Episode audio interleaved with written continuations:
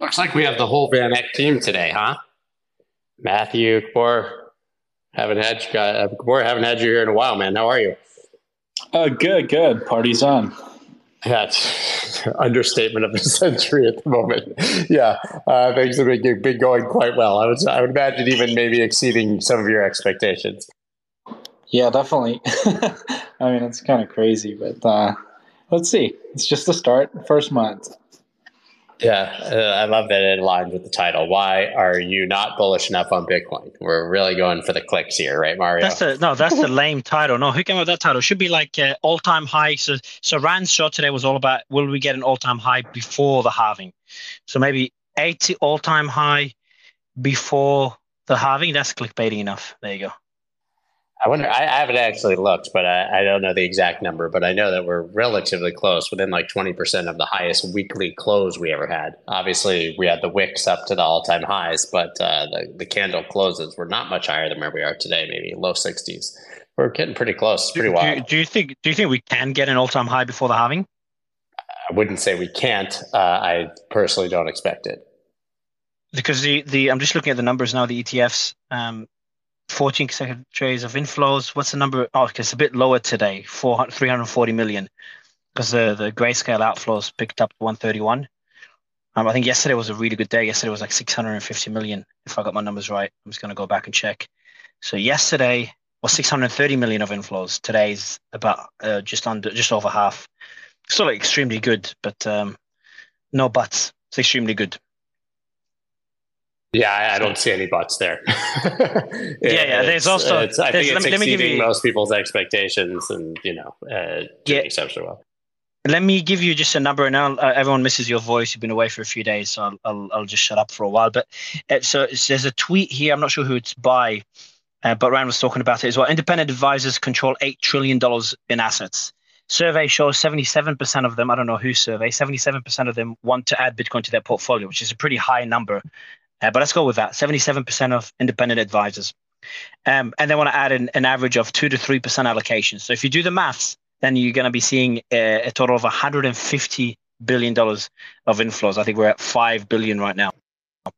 So if, uh, going by those numbers, we're oh there's Ran. Uh, we're extremely uh, extremely early, and I that kind of adds to the I narrative. Call bullshit on those numbers. I think that that narrative is correct. I call bullshit on those numbers, but maybe he can uh, tell me exactly where they come from. I don't know how. how what seventy-seven percent of RIAs, I do not believe, are interested in adding two to three percent. I don't buy that. independent RIAs, Scott. Independent RIAs. Oh, so not not the yeah, big brokers and wirehouses. But okay, these are it. folks that really have the discretion. And I just want to give some context around that two percent allocation because two percent is Meta's weight in the S and P 500, and Meta stock had a bigger peak to trough drawdown down in 21, 22 than than Bitcoin. So that argument, you know, starting to resonate with an increasing number of people who see digital assets as a hedge on FANG domination. So I, I don't think his numbers are, are completely out of whack. Yeah, I don't think that's out of whack with the with the independent context. Sorry, I just heard RIAs and 77% and 2 to 3%. So that, that seemed excessive. Uh, I, I, spoke about this a little bit on my show today. I said, like, it feels weird because we here we are at like 52,000 or whatever the number is, um, before the halving, we're starting to get this race before the halving. The only thing is that retail is not here. Like uh, we know this, Scott, because we do like YouTube videos, and I think YouTube videos are the best indicator of whether or not retail is is in the market. And like retail is nowhere near here. I used to get uh, in the peak of the last bull market, I used to get 15 to 20,000 people like live during the show. And like now we're still at like between I don't know, five and 10,000 live during the show. Not even like, like, you're not even halfway to where we were. Oh, so, weren't you like, you were like triple that in advance of the ETF, right? Yeah. It was I mean, massive. Yeah. yeah. So I'm saying like the, the retail investor certainly isn't here yet, right? But then the institutional investor also isn't here yet. So this is like, this is the, this is the part where like, this is the part that's like kind of baffling, or not baffling, but like kind of like it, it, makes perfect sense, but I just don't think we fathom we can fathom it or we, we understand it. Retail is not here in crypto, and institutions are also not here in crypto yet. They've only had one month to be getting themselves into Bitcoin. So then, what happens when they do arrive? Yeah, I think up only is the answer. It's interesting. I'm looking now. Bitcoin ETF total stats, total market cap 37, uh, 37 billion of all the ETFs. What I'm seeing, obviously, right before the launch, I think GBTC was between 25 and 27. Some of this is a function of price rising, but still, you're effectively 10 billion up on market cap from when these launched. Uh, in total, from what GBTC had, and GBTC itself is also now back up to 24.22 billion. I mean, this is a rousing success. You have BlackRock at 5.7 billion now. They're even but remember, 6 billion. Remember, remember BlackRock, the, the, the, the, the, the, the number go up because the number of Bitcoins going up. So the, so the reason why GBTC is up is because the price of Bitcoin. Price, yeah, that's what I said. It's not more Bitcoin. It's a function of price also rising. Correct. But I do think we should talk about what's going on in the title, and that is the all-time high before the halving. Because a lot, I'm seeing a lot of it on Twitter, but then I'm also seeing like a lot of like other things on Twitter which are saying that there's like the, the cycle. I mean, you probably know this better than I do. The golden break of the uh, the six one eight, and if it happens from that point, I read a tweet where it says from that point the all-time high usually happens 10 to 13 months after that. Um, and so a lot of people are calling for a, a much a much more aggressive, much quicker cycle this time around. I don't know. I don't know if that, if that makes sense. I mean, it, it makes sense. Uh, it's so hard, I think, to make those predictions. What he's talking about there, by the way, guys, is the drawdown from 69,000 to the lows at 15,460. Uh, the golden pocket is the 61.8% fib retracement up to roughly a 65% retracement. That's 48,500 up to about 50,260. And usually at some point in the cycle before the halving, you see price retrace all the way back up to that level. That was like the 13, 14,000 level in the last cycle before dropping way back down. Well, now we're breaking through that obviously above that 50,261 uh, level. So it's kind of giving the this time it's different vibes. How that's different though, I think is relatively hard to predict, Ran. Yeah, let me let me chime in here too. You know, I think every single cycle, I think this time is different because there's a different structural things that are uh, you know, that I believe make it a different cycle than previous cycles. And every single time it's the same cycle. So, you know, I do agree that there are vastly different things with this cycle. You know, the ETF flows are huge. So, you know, we're talking tens of trillions of dollars of capital locked up in these brokerages that before were never going to consider wiring money to Coinbase or Kraken, buying Bitcoin, and you know maybe even managing the private key would be like a, a pretty remote possibility. But the whole process, the friction of just buying it with their existing you know bank account was pretty difficult versus like a one click you know i sold s&p 500 in my retirement account and i bought bitcoin. And also the uh, i think what's really cool about the bitcoin etfs is it solves the unit bias problem. The unit bias problem for those who don't know what this is is people feel like bitcoin's too expensive because each bitcoin is worth you know $52000 uh, when in reality, you know, if you look at the Bitcoin price times the mar- times the number of coins or the supply, that's your market cap. They should be quoting market cap, but that leads to a bias where retail feels like Bitcoin's too expensive, so they buy coins that are denominated in smaller values, or they, there's more decimals, or there's there's more digits to the left of the decimal. So uh, the Bitcoin ETFs can, you know, when you buy one share, that's not one Bitcoin; it's like a part of a Bitcoin. So I think that's a huge, huge win um, you know, so again, like I said before, every time I think this time's different. This one does have an extremely huge pipe of liquidity that's been plugged into Bitcoin that we've never had before. So it is different structurally.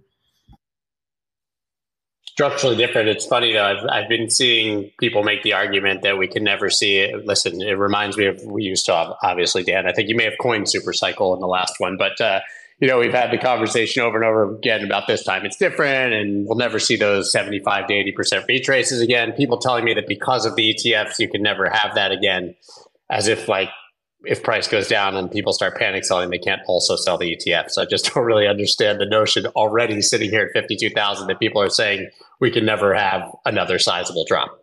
Uh, there's just a million reasons that we can't. Gabor, I see you're giving me the 100. You are at Van Eck, obviously, and you clearly agree, right? Yeah, and Van Eck an, advisor on the strategy side for Tether. And so the uh, I, I, agree with you. ETFs can also sell holdings. It, again, I think uh, we can see outflows. Um, there's I, I, think it's just a bullshit narrative that we can't see outflows from ETFs. I, I don't believe that.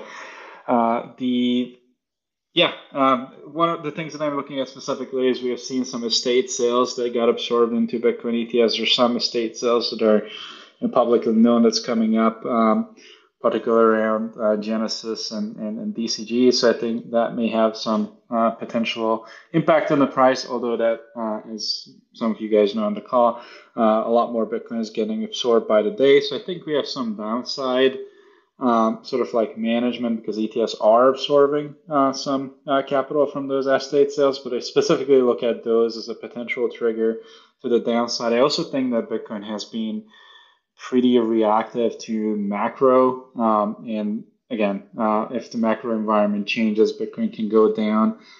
And I don't think that Bitcoin just has established itself yet as a full kind of store of value. Um, in, and again, you guys might have different opinions on this, but it has not established itself as a full hedge and store of value just yet as, as gold. So, uh, I'm, I'm, you know, I'm more bearish on that. And sometimes if, if there's a technology um, correction, which I think Nvidia and some of the tech sector, sectors have just has gotten ahead of itself. And I think Bitcoin has a little bit of a potential to correct with it, and it doesn't matter whether whether there are ETFs or not. Um, so just bear that in. you know, keep that. Yeah, I, you just mentioned something. I think it, it, was one of the bigger news stories, so it's worth mentioning that Genesis effectively has been cleared to sell 1.3 billion in GBTC shares. Um, we saw FTX obviously sell about a billion right at the beginning. I, to me, this is effectively a nothing burger with the inflows that we're seeing. 1.3 billion amounts to one and a half to two days of the early GBTC selling that we saw in the market, right? Which was a, a, very temporary sort of headwind. So, as much as I think it's a news story, Matthew, I see you lifted your mic. As much as I think it's a news story, I think that would be an extremely temporary headwind. Yeah, I just want to add to that. The proposed Chapter 11 settlement uh, requires Genesis to repay creditors in kind.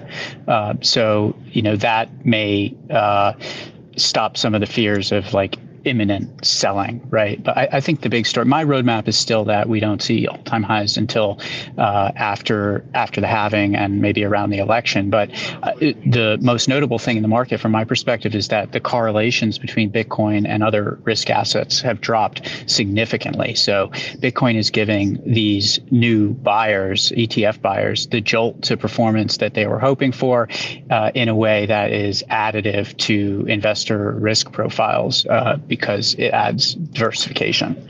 Um, I also just wanted to, to highlight like um, Bitcoin and ETH dominance have been rising, but there are certain uh, pockets of digital asset ecosystem here that are acting very, very well. Um, so, just wanted to like highlight a deep dive that we just published on the intersection of, of crypto and AI. It's on my pinned tweets, and we're theorizing that blockchains provide foundational elements that artificial intelligence needs, like transparency, immutability, clearly defined ownership properties, uh, an adversarial testing environment.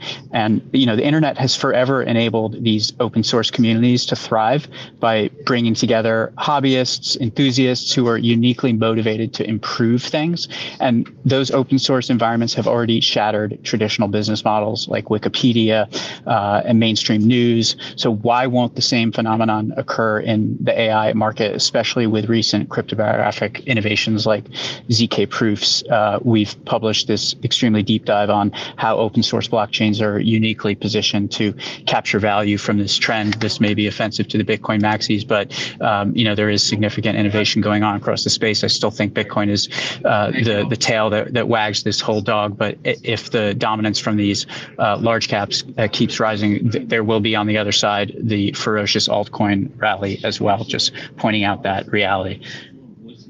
And my assumption on the all-time high, by the way, aligns perfectly with yours based on you know previous cycles. But Ryan, I want to go to you. Maybe we'll have to change the title now, Mario. I don't know, but I, want to pivot because Matthew just really gave a nice segue into the other things outside of Bitcoin and Bitcoin spot ETFs that are probably worth discussing. Obviously, you write your thesis every year. We've all read it, but uh, I mean, do you align with what Matthew's saying in regard to AI and crypto, and what other narratives uh, potentially are you watching now as uh, the spot ETF you know hype I, I won't say necessarily cools down because the inflows are massive, but but the news. Uh, sure. Yeah, I, I think um, the uh, the themes from the thesis haven't really changed. I think um, decentralized social, uh, decentralized physical infrastructure networks, particularly those that are at the intersection of crypto and AI, um, uh, are probably you know two of the biggest, um, two and a half of the the biggest trends for the year. Uh, when it comes to enterprise or institutional adoption, I do think it's going to be mostly Bitcoin and then maybe partially uh, Ethereum. And we're, we're more or less in a holding pattern for at least another 12 months, at least in the US um, and, and possibly in Europe too, um, with respect to assets beyond that. Uh, and that's just given the hostility of the SEC.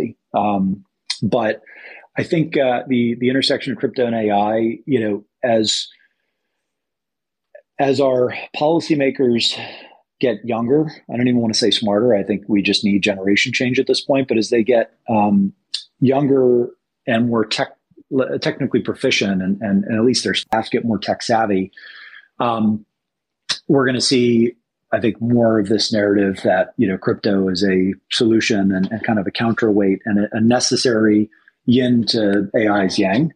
Um, if we're talking about sources of truth and, and kind of reliable truth, so um, that's you know I, I think our team's pretty bullish on that. There's not that many projects that have crypto tokens that are in that sector, so I, I would I wouldn't be surprised to see some things get wildly overheated and, and overhyped uh, and just become kind of almost like meme coins in their own right. I'm not going to name names, but um, but I think that narrative will divorce from reality a little bit with some of these AI related crypto tokens. That doesn't change the general trend, uh, and we've seen that you know every single cycle so far. Well, then let me ask you a question because that, that, that aligns with something I've been saying a lot. It feels like the AI crypto intersection is definitely happening, but early.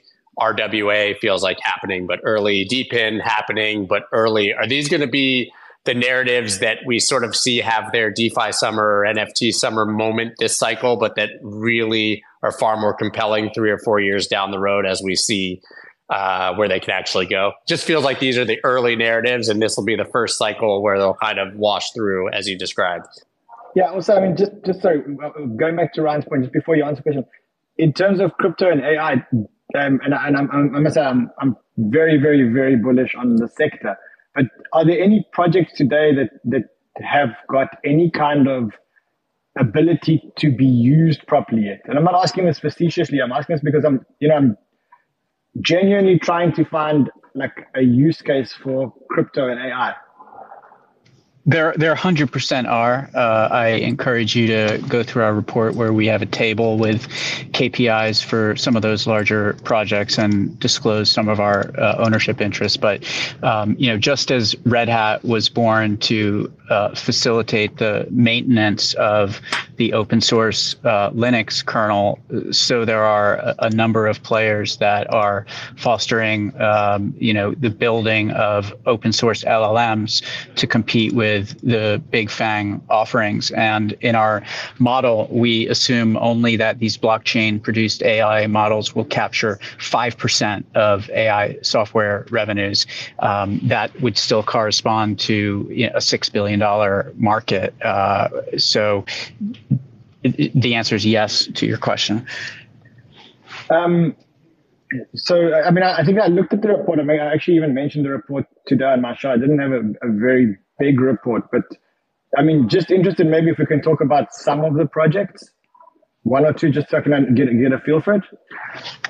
Yeah. Um, I mean, the one that we uh, highlight. Uh, I guess there's two that we highlight in detail. One is a uh, is BitTensor, uh, which uh, we think has the potential to be um, the biggest player in soliciting open source LLM models. Uh, and then uh, the other is a is a private company called uh, Together Compute, which is a, a decentralized cloud platform uh, for open source AI models. They've signed really interesting agreements with university labs who are more inclined to want to build on customizable uh, open source LLMs rather than using an off-the-shelf offering from Microsoft or uh, and in, together just you know raised their Series A. It was a it was a 10x from the seed round. Uh, the performance of their uh, open source LLM is uh, highly competitive with centralized offerings, um, and so they could be that you know red hat in the space if uh, if this uh, evolves as we see. Um, you know another which I think has been well discussed on on your channels is is Render, another decentralized GPU network, which is more suited for um, image rendering, less so for actually building large language models. Uh, but they do have uh, an offering in the space which is widely used. And I thought one of the interesting things about Render is that there are third parties who are using the Render network to offer um, uh, service level to clients like movie studios. And that to us speaks to a vibrant uh, B2B community, which crypto has not typically been associated with. But when you uh, introduce AI, uh, it, it is better suited for. Yeah. Just want to circle back because I wanted, I do want to hear Ryan's uh, opinion on, on what I mentioned before. If this is a this cycle thing, or if we're really just seeing the first iterations of these I think AI is so hot right now that that people are going to try to use anything, um, whether it's you know centralized or decentralized. Uh, so my point about the reality um, being behind the the narrative that that's probably true in general uh, across AI right now, just given the demand and and and where it is in its hype cycle. But I think it's probably especially true um, within crypto since there's only a handful of projects that are, are truly like AI centered.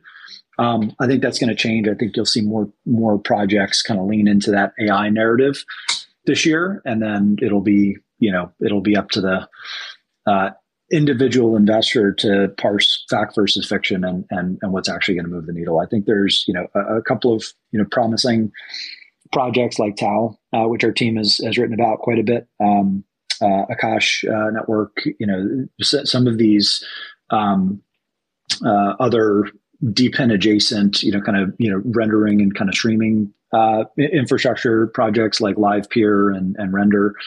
Um, there's a lot of adjacencies, but I don't know that there's any pure plays right now that are um, that are are totally obvious and kind of fundamentally uh, driven right now versus you know people just kind of meme these uh, develop memes around these assets and and you know are uh, putting them all in the basket of this is going to catch fire just because AI is hot and the intersection of the two is is going to be the most liquid way to play this unless you're just buying Nvidia stock at two trillion dollars. Yeah, this reeks of you know Long Island blockchain iced tea to me. I just remember in the in the previous, you know, when you just kind of jump on the hot narrative and put it in your name and say we're now an AI project. I remember those pivots in the last cycle when DeFi got hot, and all of yeah. a sudden, every single layer one, you get the founder hitting you up on Telegram like, "Oh, here's our new DeFi platform. Here's our new NFT platform. Oh, we're metaverse now." Right? I feel like we're just going to see everybody pivoting to finding a way to convince us that they're an AI pro- project. Totally agree. Uh, and one quick thing, I, I, figured I'd break it here. I'm not doing any other podcasts today, but we just launched a, uh, a new product at Messari, basically a new customizable uh, home screen that is uh, three product releases baked into one. So I think people are going to like it if they want to head on over and check it out. Uh, essentially, the work of uh, the last 18 months from our team. So um, that's amazing. We, do you have a tweet on it we can pin? Uh, I'll uh, happily yeah. pin it above if you'd like. Yeah, Here, yeah. I'll, I'll, go just, check it I out. just announced it, at, at, at ten thirty, um, and so you know we're we're going to be walking people through all the all the features, but it's it's pretty pretty loaded, and um, I am otherwise going to be all over Twitter, but not doing any pods or interviews today. So heard it here first. I just pinned it above. Is that the right tweet? The launch day tweet. I just pinned it above so people can yep. go uh, check that out. But there, there you go from, from your tweet. Perfect. Um, anyway, always a oh, pleasure, guys. Yeah, thank you, man. Uh, along those lines, I mean, do do anyone else feel free to jump in? I, I do have this fear that a lot of these narratives are going to we're just going to be exceptionally early. I, I mean, Ran, does that align with what you're thinking? I just can't imagine that we see some huge viable AI project emerge in the next year while this cycle is hot. So, uh, like I must. I, started reading the the report. I haven't finished the VanEck report. I've been doing a lot of digging into the AI narrative, and I am bullish. I mean, I'm a I'm a holder of Render. I'm very much a holder of BitTensor. I've been holding BitTensor since under 100 bucks, um, or just sorry, just over 100 bucks actually. Um, uh, and many, many, many other crypto projects. And the reality is, when I look at the projects, I don't think we'll see any results from any of these projects to do with anything to do with AI in the cycle. I'm going to be like, yes, they're building, and yes, the BitTensor uh, structure of building the the LLMs under the with the individual chains um, uh, is very, very, very interesting. And I've seen some of the use cases, but I don't know if any of these AI crypto plays are going to have any kind of result in cycle. And if they, I mean, maybe let me define cycle. If we're talking about cycle as the next 400, 500 days, I don't know how many of these projects are going to get real, real world adoption or even crypto world adoption, other than uh, buying for price or if any of them do some kind of airdrop or whatever else, some kind of airdrop. Just seeing where the technology is and, and knowing what is required to get people to use technology all of them are a long way away. And even Render, which is, by the way, a token that I've been holding since the previous cycle and, and, and still holding and haven't sold a single token. But I don't see any way in hell that Render does anything to do with AI in this cycle. Like, I don't see it rendering models. I don't see the use case of, of, of real companies using the marketplace to use GPUs to, to render. I don't see any of that happening in this cycle. I may be wrong, uh, and and to be honest, if I if I was wrong, it would be the best uh, the best uh, scenario for me because I'm invested in all of these projects, and that would mean that things are happening much quicker than than we thought. But I just don't see it happening. Um, I, I, just don't see it happening this cycle. I've got to be honest, guys. Like I, I don't want to I don't want to be the one to, to put the wet blanket on the fire, but I just don't see it happening in this cycle and yet you still own your and so yet you still own your tokens because you know fundament in a bull run uh, people are looking at what's going to be happening next cycle. But like on the topic of render right. and someone just replied to the tweet here like they have a new um, proposal that allows for the network to support foundational training runs. Uh, they have a new uh, compute client that is aiming to be the inference solution for ai in blockchain. So i mean there is there are things happening and you can you can look at the activity. It's small but it's there I agree with you. And I mean, just to answer your question, when I invest in these projects, I'm, i invest for multiple cycles. I mean, as, as I mentioned to you, I've been holding Render since 57 cents in the in the last cycle, not this cycle. So for me, I'm, I'm not the type of investor that's investing for number go up, sell on top of cycle. I've actually taken some fundamental bets on on protocols that I think are really going to change the world. This is why I took a, a bet on BitTensor now early. And to be honest, I'm not really someone who's going to be trying to time this cycle to get out in those kind of tokens. So uh, my expectations, my expectations aren't. And, and the next part of it is to say that even if this thing is passed with render, by the time it gets implemented and then actually gets used by real companies to make a real difference, I don't see it happening in the cycle. I wish it does, but I just think it might not. By the way, I don't think that's a negative thing, like the, what we're saying. I think it's just reality with how long it takes to build something and garner any sort of adoption, right? I mean, that that's just my opinion. I'm just curious which ones from previous cycles now, if we had the DeFi summers of previous cycles and NFTs, which part of those are going to really gain actual adoption in this cycle since we're already getting excited about things that probably won't hit until next cycle. Maybe it's a good time then to pivot to what's being built on Bitcoin since we have uh, Ryan here as well. I'm sure you're pretty deep in that, Dan. Um, all of this building on Bitcoin, is that a this cycle narrative or is this the first iterations for future cycles? Dan, you can go ahead. And Ryan, I'd love to hear your opinion on that. All right, then I don't know if Dan heard, but Ryan, what do you think of all the building on Bitcoin that's happening right now? I think it's long overdue.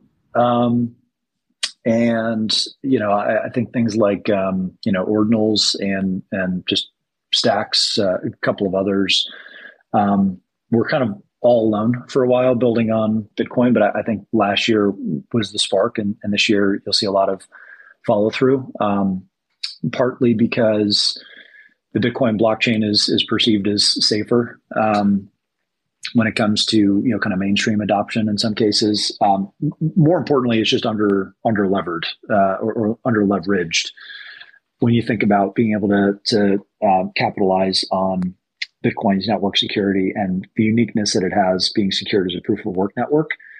Um, I think the Bitcoin L2s and, and some of the development on Bitcoin, it's it's mostly going to be just bridging to other networks. I don't know that there's novel things that you'll be able to do on a Bitcoin L2 that you can't do on you know Optimism or Arbitrum or Solana necessarily, but you're essentially just trying to leverage the liquidity and the security that's in that ecosystem. Um, and so I, I, I, think that it's just an underdeveloped area that's just at its very, very beginning of um, uh, not just a hype cycle, but just you know adoption in general and seeing more teams build there. So I think last year was the spark. This year's the follow through, and then you know like everything else, I, I expect this year to get pretty toppy and euphoric um, on that typical four year hype cycle schedule. Yeah, the the amount of new projects I'm seeing pitched, uh, metaverse on Bitcoin, NFT on you know, all of them. It, there's hundreds of them. Yeah, I mean, mm-hmm. I, I, think that's a good thing. I mean, that's what we see anytime. You, you know, you have to have a hundred try and fail to see one or two succeed. But uh, that is a huge hype cycle right now. Go ahead, Dan. Sorry, cut you before. Yeah, I've been talking about DeFi on top of Bitcoin for over three years now. Where you know I've been working with, for example, Taproot Wizards, uh, Trust Machines, which is Muneeb, and uh, company. It's sort of like a consensus for Bitcoin, like building on top of all Bitcoin layers that existed, you know, over the last couple of years. And I've never seen. You know, we all thought that building on Bitcoin made sense. If you want to build a DApp, like, look, Bitcoin doesn't have a lot of the functionality that you need, and not, not nearly as expressive or um, you know, useful as like Ethereum and Solana in terms of smart contracts and what you can do on it. But it is the biggest app store that you could go build on because of the number of users, potential users. You've got a trillion dollars locked up in Bitcoin, which is larger than everything else combined. If there's some way to utilize those assets to be used in, in DeFi, you know, this would be a huge, massive change in the crypto ecosystem. Ordinals moved the Overton window. I think a lot of people were pretty shocked with ordinals and what you could do with Bitcoin.